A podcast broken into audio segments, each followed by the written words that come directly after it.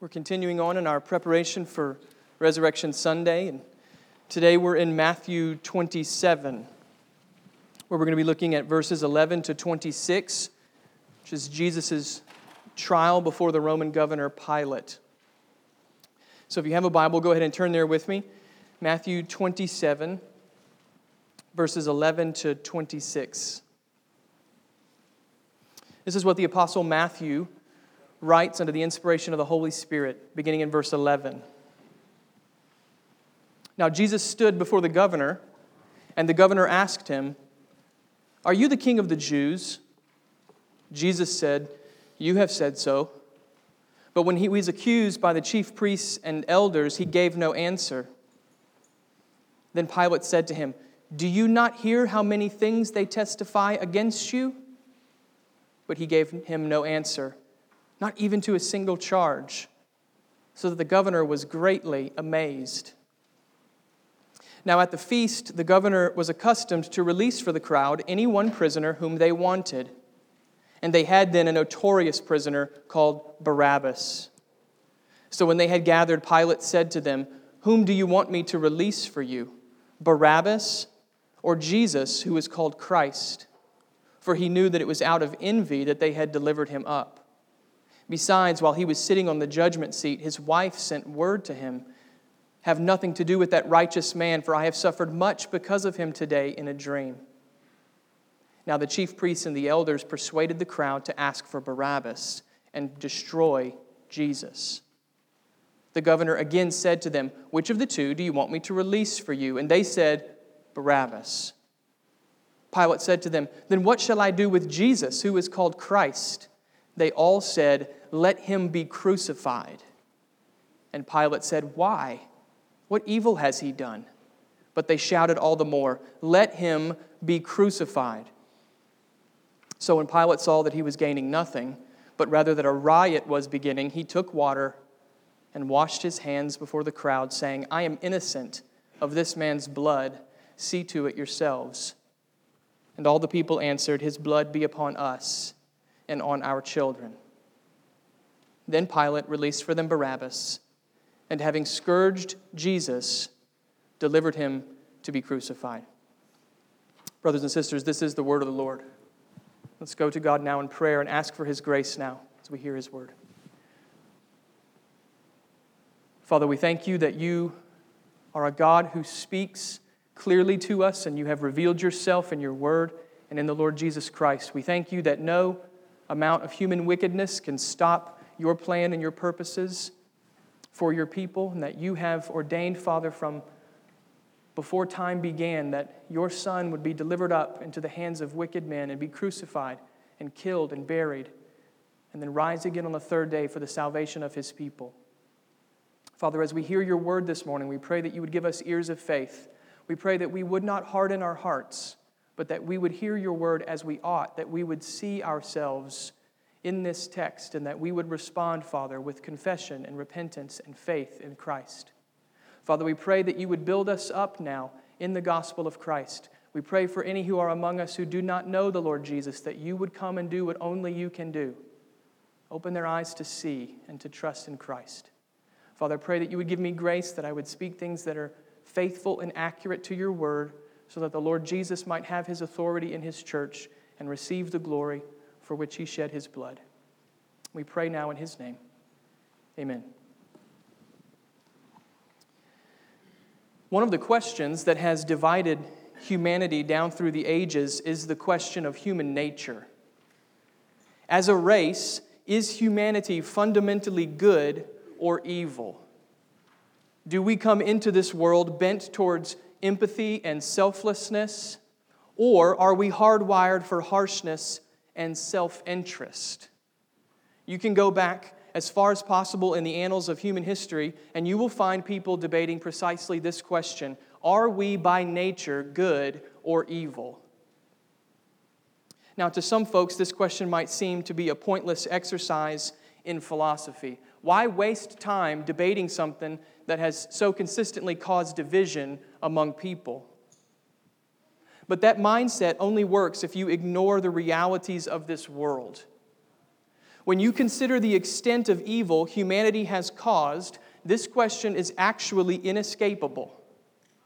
Just this past week, we were reminded of what people are capable of. As scores of individuals in Syria, including even little children, were killed in a chemical weapons attack. That's an atrocious act of barbarism. It's terrifying. But maybe an even more terrifying question is where does that evil come from? Is it in us by nature? Or are we corrupted by our environment and the world around us? You see, it's an inescapable question. If you're trying to make sense of this world, are we by nature good or evil? And it's in answering this question that the Christian worldview differs most sharply with that of the world. I would contend that the question of human nature represents one of the largest divides between the biblical worldview and that of the culture. It's one of the broadest gaps you can find. The world around us largely believes humanity is fundamentally good. Take, for example, a major sociological study published last year in the United Kingdom. This particular study asserted that people were inherently committed to justice and selflessness. The study even went on to claim that the problem with the world was not human nature, but human passivity. If each of us would just express our inherent goodness more consistently, then the world would be better and we wouldn't use chemical weapons on one another. But the Bible gives a much different answer to this inescapable question. According to Scripture, humanity is not fundamentally good, but thoroughly corrupted by sin. Each of us comes into this world not predisposed to compassion, but to harshness, not eager to love others, but quick to love ourselves. Now, please don't misunderstand me. The Bible does not teach that human nature is worthless. Hear me very clearly on that. The Bible does not teach that human nature is worthless. Scripture clearly affirms the dignity and the value of every human being since we are all created in God's image but that image has been marred by sin. Our hearts are bent away from God and towards ourselves. You see, friends, this is the sobering but clear reality of the biblical worldview. We are the problem, not the solution. Despite what the sociologist claims, the answer is not for humanity to overcome its passivity in order to display more consistently our inherent goodness. Can you even imagine saying something like that to one of those grieving Syrian parents? If you just would have been more active in your goodness, this wouldn't have happened to you. Can you imagine such a thing? No, the solution must come from outside of us because we are actually the problem. We need a kind of goodness that has not been corrupted by sin. We need perfection that surpasses anything we could ever muster on our own. And most of all, most of all, we need some kind of power, some kind of display of grace that would give these things to us. For we cannot produce them in ourselves. And it is that reality of human nature and our need for grace that connects us with our passage this morning in Matthew 27. In these verses, we read of Jesus' trial before the Roman governor Pilate.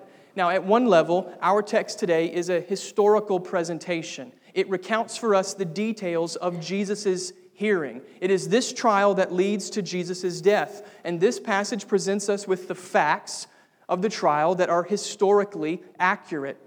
So it's a historical presentation. But on another level, this passage is much more than history. It also gives us insight into human nature. The actions of Pilate, the religious leaders, and the crowd are meant to show us in shocking picture what humanity is capable of when we are left to ourselves. As Charles Spurgeon once said, all the evils of human hearts of all ages were concentrated around the cross.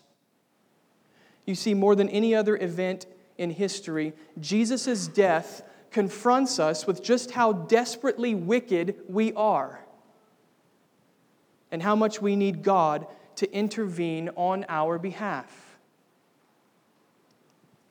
So, as we listen this morning, I want to plead with you to not be content with a passing understanding of the history of this moment. This is one of the things that frustrates me so much about literature written on the Gospels. They act as if it's just history. And so they'll spend 30 pages describing the historical evidence for Pilate. That's great. Put it in a footnote. And talk about what this text is about humanity's evil and need for a Savior. So let's not be content with just a passing understanding of the history. It's important, but it's not primary. Let's press further and ask ourselves questions like this What is God teaching us about the Lord Jesus? What is He revealing about us, our hearts, our nature, our need for a Savior? And what is He saying in this passage about the gospel, which is itself the hinge upon which all of history turns? So, if you'll look there at the text, just to give you a comment here on the structure so that you can see kind of how it's put together, I want you to see how this passage is made up of three scenes. First, there's the actual hearing before Pilate in verses 11 to 14. Then there's the deliberation between Pilate and the crowd, verses 15 to 25. And then finally, there's the sentencing in verse 26. So, overall, passage is made up of three scenes which means we're going to focus on three truths this morning. We want the structure of the passage to give us the structure of our message. Three scenes, three truths. We want to zero in on each scene and ask the question what does God intend for us to see from this particular piece of Jesus' life? What does He intend for us to see? We begin with the hearing in verses 11 to 14. And here we see the perfection of the Lord Jesus the perfection of the Lord Jesus. This is now the second trial Jesus endures in the span of a few hours. He's already been condemned by the Jewish religious leaders who falsely found him guilty of blasphemy, which is a crime worthy of death. But the religious leaders lack the authority to execute Jesus, which is why they bring him to Pilate. Only Pilate, as the Roman governor, has the authority to sentence a criminal to death. So, from the human perspective, Jesus' fate now rests in Pilate's hands. But while Pilate has the earthly authority, it is the Lord Jesus who commands this trial. Have you ever seen a trial in which the judge ends up getting exposed by the excellence of the defendant? I haven't seen one either. But that's what happens here. This is not your typical trial. Pilate is the judge, Jesus is the defendant, yet from beginning to end, it is Jesus' perfection that is so clearly on display. In fact, if you look carefully at the encounter, you'll notice two distinct ways Matthew highlights Jesus' perfection. First of all, he shows us Jesus' perfect wisdom. Notice the dialogue in verse 11. When the religious leaders bring Jesus to Pilate, they don't accuse Jesus of blasphemy. Pilate doesn't care about Jewish religious squabbles. Instead, the religious leaders make a very shrewd move. They accuse Jesus of being a rebel, a political revolutionary, and that would certainly get Pilate's attention. You see, Pilate's position as governor depends on his ability to keep the peace. If he keeps the people in line, then he gets to keep his job. If the people get out of line, then Rome replaces Pilate with someone else. In fact, he's already worried that this is going to happen. The religious leaders know this, which is why they present Jesus not as a blasphemer, but as a dangerous rebel leader. So when Pilate asks Jesus, Are you the king of the Jews? That's what he's getting at. He wants to know is Jesus a threat? Is he a rebel? Is he an insurrectionist, a political revolutionary? But note Jesus' answer. Again, verse 11 You have said so. Now, Jesus is not being evasive, he's putting the responsibility back on Pilate. It's as if Jesus says to him, I am the king, but not in the way you think I am. Jesus counters their accusation with his own superior wisdom. He won't deny who he is, but he's too wise to play this game with fools. He won't deny his identity, but he also won't accept the implications behind Pilate's question. So he puts the responsibility back on Pilate. Even on trial and faced with false accusation, Jesus displays perfect wisdom. He is the wisdom of God. As the trial continues, we also see Jesus' perfect faithfulness. As you might expect, the religious leaders are not deterred by one careful answer. In verse 12, they continue to accuse Jesus of many things. They're not going to give up, they're really committed to being wicked. But again, note Jesus' response. This time, he is silent. He doesn't fight back, he doesn't return evil for evil.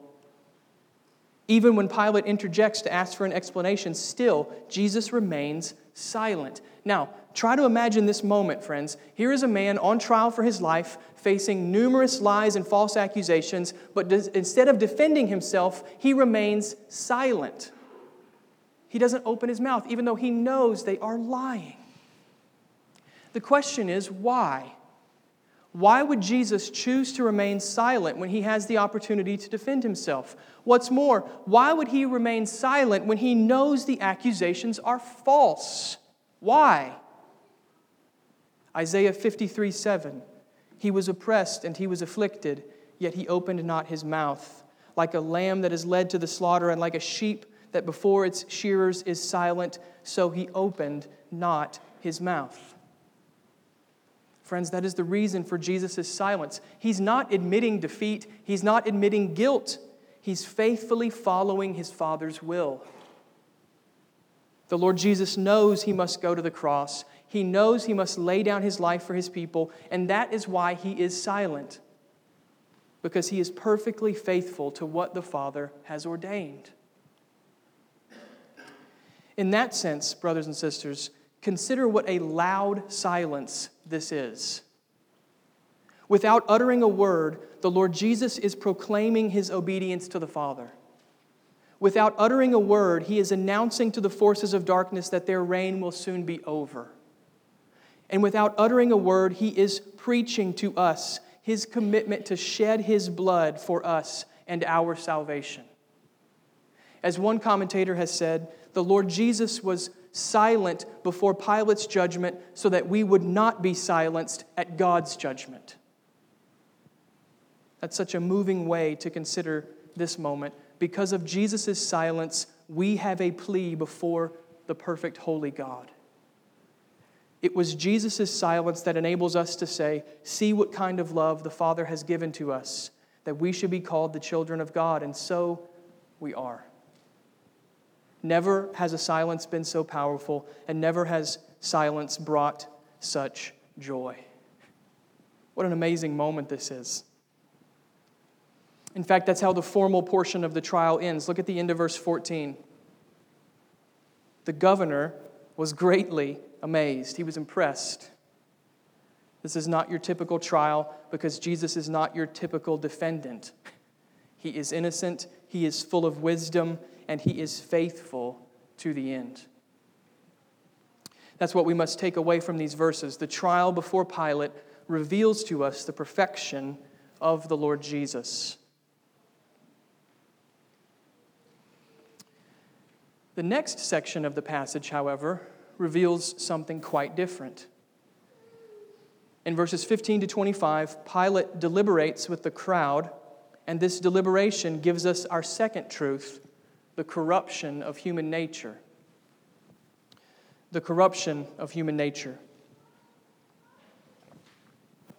Now, at this point in the proceedings, Pilate is reluctant to hand Jesus over to death He's not convinced Jesus has done anything deserving of death, but at the same time, he doesn't want to risk appearing indifferent to someone accused of rebellion.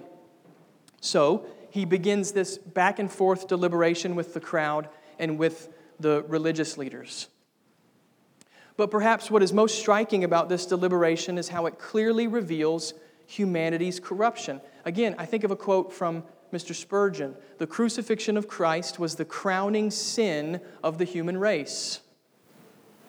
Friends, that's how we must understand this portion of the passage, not simply as the record of Pilate's deliberation, but as clear evidence of our depravity. If there was any doubt as to what is in us by nature, then this scene settles the debate. If there was ever a moment that would have elicited the inherent goodness of humanity, surely it's the Son of God on trial for his life. As we watch Pilate go back and forth, and as we watch the religious leaders scheme and the crowd call for Jesus' blood, as we watch those un- events unfold, we see the true state of our hearts apart from God's grace. So here's, here's what I want to do I want to go through the deliberation, paying attention to Pilate, the religious leaders, and the crowd, those three groups. And with each one, we're asking the same question What does this teach us about ourselves, about human nature? We begin with Pilate, and this is what we see. Like Pilate, we are guilty of willfully ignoring the truth. We are guilty of willfully ignoring the truth. Pilate knows the truth. He knows Jesus is innocent. That's why he offers to release Jesus in verse 17. Pilate hopes his custom of amnesty during the feast will give him an out to this sticky situation. He knows Jesus is innocent, he has no doubt. What's more, Pilate knows the religious leaders are driven by envy. Look at verse 18. Pilate's not fooled by their accusations. He knows the religious leaders couldn't care less about Roman authority. They care about themselves and protecting their own power. And Pilate knows this. He's not fooled by their schemes. But if there was any doubt in Pilate's mind, it should be cleared up by an incredible moment of revelation. Look at verse 19. Pilate's wife comes to him with a warning. She has had a dream. The only other people in the book of Matthew that have dreams are the Magi and Joseph. So this is God talking. She's had a dream about Jesus that has caused her great suffering. And notice how she describes him as that righteous man, or we could translate it, the righteous one.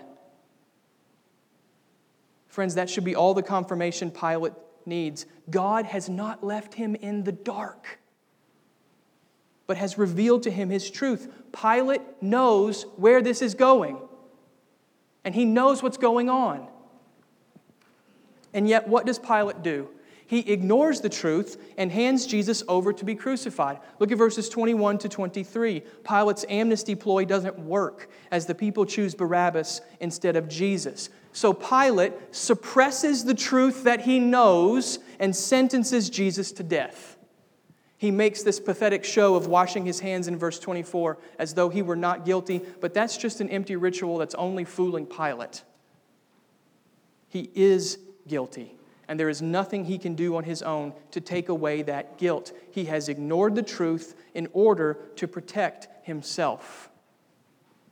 Brothers and sisters, we should be reminded here that humanity's problem is not a lack of evidence. Humanity's problem is not a lack of evidence. Like Pilate, God has clearly revealed his truth, both in his creation and in his word. This is the Apostle Paul's entire argument in Romans chapters 1 to 3. God has revealed his truth so that we are without excuse. Humanity's problem is not a lack of evidence.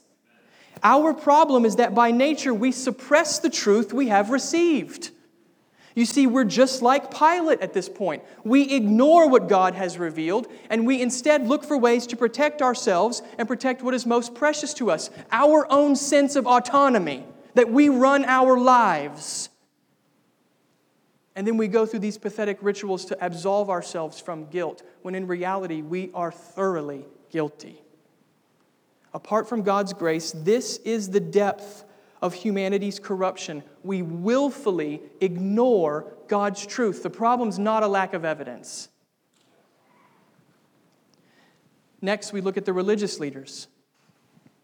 Like the religious leaders, we are hard hearted in opposing the truth.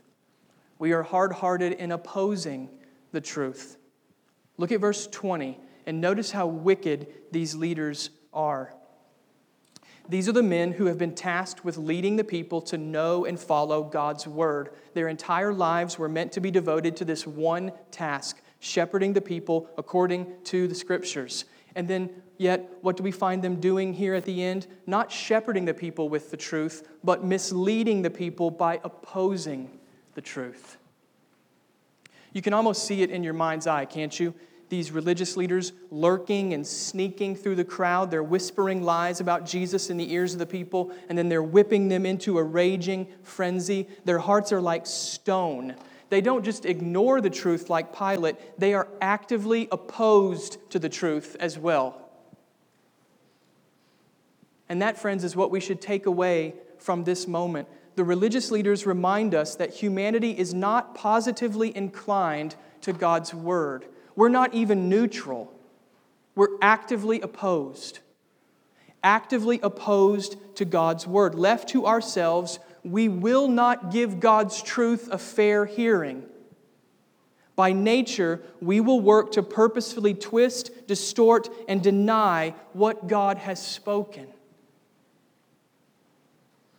Oh, how hard hearted we are because of sin, and how desperately we need God's grace. There's one more, though. Finally, we come to the crowd, the frenzied crowd that by the end is a raging mob. And this is what we see. Like the crowd, we are blind to the truth. You see the progression ignoring, opposing, blindness. Like the crowd, we are blind to the truth. Pilate gives the crowd a clear choice. They can either have Barabbas, who is guilty of murder and rebellion, or they can have Jesus, who is innocent and perfectly righteous. Now, from our perspective and with the help of Scripture, the truth is really quite clear. They should choose Jesus. He's the one who deserves to be released because he is truly righteous. And yet, what does the crowd do? They choose Barabbas. And why? Because they are blind to the truth. Listen, this was not a hard question. It's not hard. The truth is standing in front of them in flesh and blood. I mean, before their very eyes, they have a man who takes lives, Barabbas, and they have a man who restores lives, Jesus. It's not a hard question. And yet, what do they do? They choose Barabbas. They can see it, but they can't see it. Their hearts are dead in sin, and they are unable to see the truth, even as it stands before them in flesh and blood. Again, friends, there's a reminder here for us. When it comes to the truth of the gospel, above all else, what we need is not more evidence or more arguments. We need divine intervention. We need God in His grace to invade our dead hearts with His life giving Spirit and then open our blind eyes to see the truth. You see, brothers and sisters, the embrace of truth always begins with God and not us.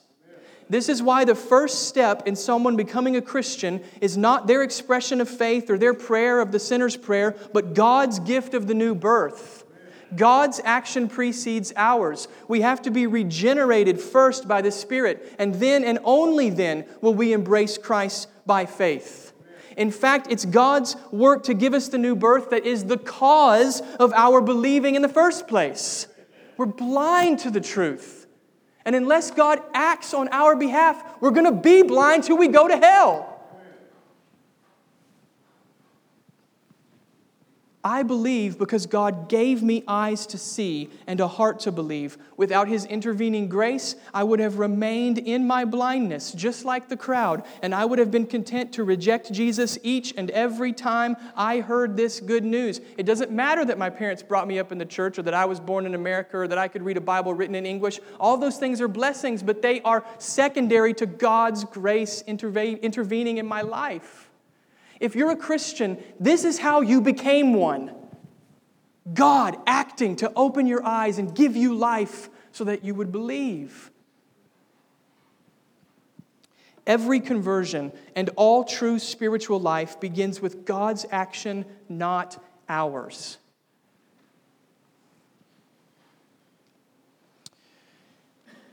Now, for those who belong to Christ, this truth should produce two fruits in our lives. I'm not interested in theological controversy for controversy's sake. This truth should do two things in us. It, it should produce two fruits in us. First of all, it should make us deeply and winsomely joyful deeply and winsomely joyful. Oh, what a tragedy it is when churches and Christians that embrace God's sovereignty and salvation are marked by a lack of joy. What a tragedy that is. We, above all people, should be joyful and glad to know this sovereign God. We were dead and God gave us life. We were blind and God opened our eyes. We were hopeless and hateful, just like the crowd here in Matthew, and God sovereignly broke our rebellion and made us his own. Brothers and sisters, this truth should cause us to overflow with a kind of joy that answers our critics and causes unbelievers to stop and ask, What is this good news that you so love? If you rejoice in the doctrines of grace, and if you rejoice in God's sovereignty and salvation, and it doesn't move you to joyful, deep worship, then you don't understand those doctrines, friend. We, above all people, should be deeply and winsomely joyful. That's the first fruit this truth should produce joy. The second fruit is this this truth should make us fervent and faithful in prayer. This truth should make us fervent and faithful in prayer.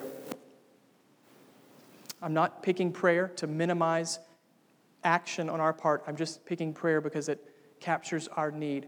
Let me put it as clearly as I can. Unless God acts in his sovereign grace, we will not see a single sinner saved. We will not see our neighbors saved. We will not see our own children saved.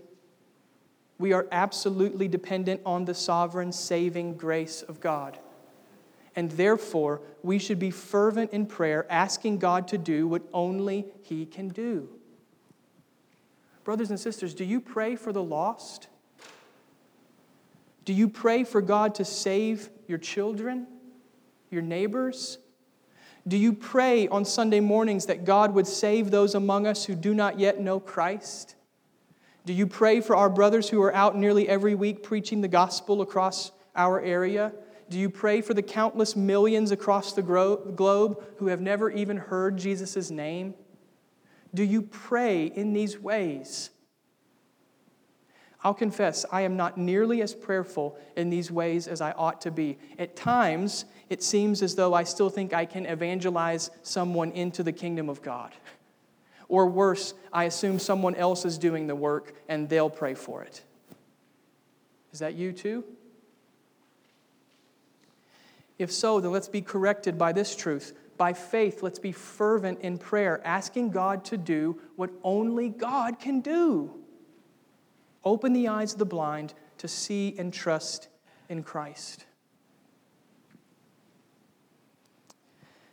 So, friends, I hope we see this second scene is much more than a record of Pilate's deliberation. It is that, but in the midst of this history, I pray we also see ourselves, our depravity, our corruption, and thus our profound need for the gospel. And that takes us right into the final scene of the passage God's word reveals our sin and our corruption, but the good news is that Scripture does not stop there. The Bible also reveals to us the good news of God's grace in Christ. And that's where we're going to close with our final truth. Verse 26, we read of Jesus' sentencing, and here we see the grace of the gospel. The grace of the gospel. Again, you'll notice that Pilate's plan backfires. The crowd chooses Barabbas over Jesus and the crowd could not be more clear in their rejection of Christ. As they shout for Jesus to be crucified, Pilate even interjects and asks them, Why? What evil has he done? But still the crowd shouts all the more, Let him be crucified. And so we read Jesus' sentence, verse 26. Then Pilate released for them Barabbas, and having scourged Jesus, delivered him to be crucified. Now, Jesus is the one on trial here and this is technically his sentencing, but Jesus' sentencing actually ends up looking more like an exchange. Did you notice it when we read? Barabbas is guilty of what the religious leaders accuse Jesus of doing. They accuse Jesus of being a rebel. Barabbas is a rebel. He has taken up arms against Rome and he has murdered and taken life in an effort to overthrow the government. That's what they accuse Jesus of. He's innocent. Pilate, uh, Barabbas really is a rebel. And yet, Barabbas is released. His life is exchanged for Jesus' life. Friends, that exchange, Barabbas for Jesus, is a striking illustration of the gospel. Think about it for a moment. The righteous dies for the unrighteous. Barabbas is pardoned because Jesus is condemned. Barabbas is forgiven because Jesus is punished. Barabbas lives because Jesus dies. That exchange, the righteous for the unrighteous, is exactly what happens in the gospel. We are Barabbas. That's why we spent so much time just a moment ago on the corruption of human nature. I wanted you to see it when we got here. We are Barabbas. We are guilty. We are rebels. We deserve death. But in the unfathomable grace of God, this great exchange happens. The Lord Jesus dies in our place. He serves as our substitute. He takes the punishment we deserved. And what's more, he then gives us his life, his righteousness, so that we are both pardoned and made right with God. You, you see, as sinners, we have two great needs before God. We, we have two great needs. We are both unrighteous and we are guilty. There is a law that we have not kept, and there is the law that we have broken. So we haven't lived up as we ought, and we have this, this penalty, this debt we cannot pay. We have two great needs as sinners we're unrighteous and we are guilty. So we need righteousness and we need atonement. And through his life and death, the perfect Lord Jesus meets both of those needs. He provides us with a righteousness we could not earn, and he pays the debt we could not pay. So, when you place your faith in Christ, this amazing exchange happens. It's the exchange of the gospel. Jesus takes your punishment and he gives you his own righteousness. I hope you heard it when our brother Greg prayed earlier. He clothes you in his own righteousness. So that when God looks upon you, he sees the sinless, perfect righteousness of his Son and that when he looked upon his son at the cross, he sees your horrible, wretched, truth ignoring, opposing, blindness, sin on his son. This is why 2 Corinthians 5:21 is one of the more important verses in the Bible. If you haven't memorized it, you should memorize it. God made him who knew no sin to be sin, so that in him we might become the righteousness of God. That exchange, friends, is the heart of the gospel the righteous for the righteous. And it's the reason why the gospel is good news. You know, people sometimes ask me, how can I love the gospel more? How can I be filled with greater joy and thankfulness for what Christ has done? And maybe surprisingly, I sometimes answer study the doctrine of sin. Or to put it in the language of this passage, see yourself as Barabbas. Guilty, vile, helpless, deserving death, and only through the exchange of Christ's life for yours. There is a relationship between your understanding of your own sin and your experience of worship around the gospel. There is a proportional relationship. The more you see your sin, the greater you understand your need. And the greater you understand your need, the deeper your joy becomes in celebrating what Christ has done.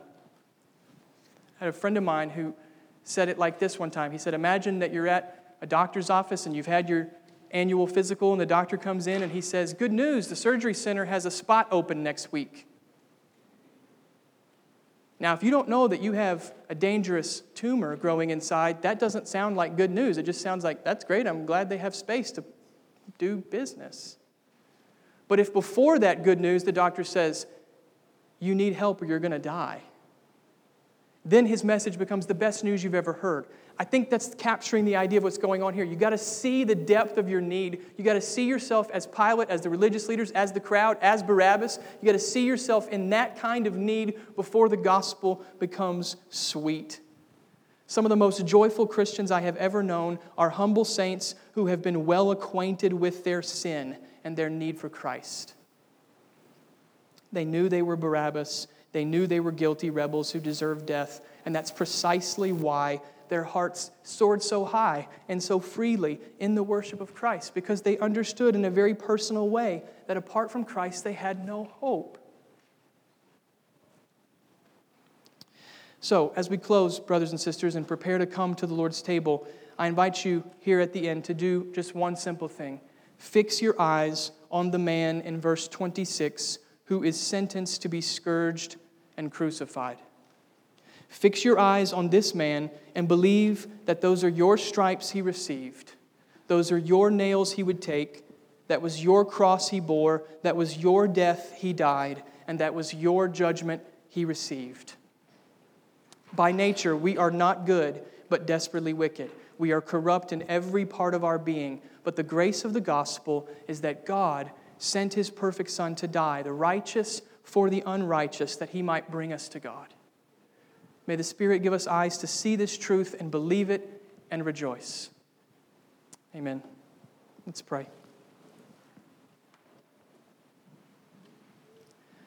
Father, thank you for your word that reveals to us the truth of our condition, that apart from your grace, we have no good, we have no ability to please you, we have no desire to please you. Thank you also, Father, for your word revealing to us the good news of the gospel that Christ, the righteous one, the perfect Son of God, would exchange his life for ours, taking our judgment and giving us his own sinless righteousness. Help us to believe these things, Father. Help us to be people who are quick to rejoice at your sovereign saving grace, and help us to be people who are fervent and faithful in prayer that the lost might be saved through the work of the Holy Spirit. We pray now, Father, that you would encourage us as we come to Christ's table. Help us to remember his body broken and his blood shed on our behalf for the glory of his name and for our encouragement in the faith. We ask in Jesus' name. Amen.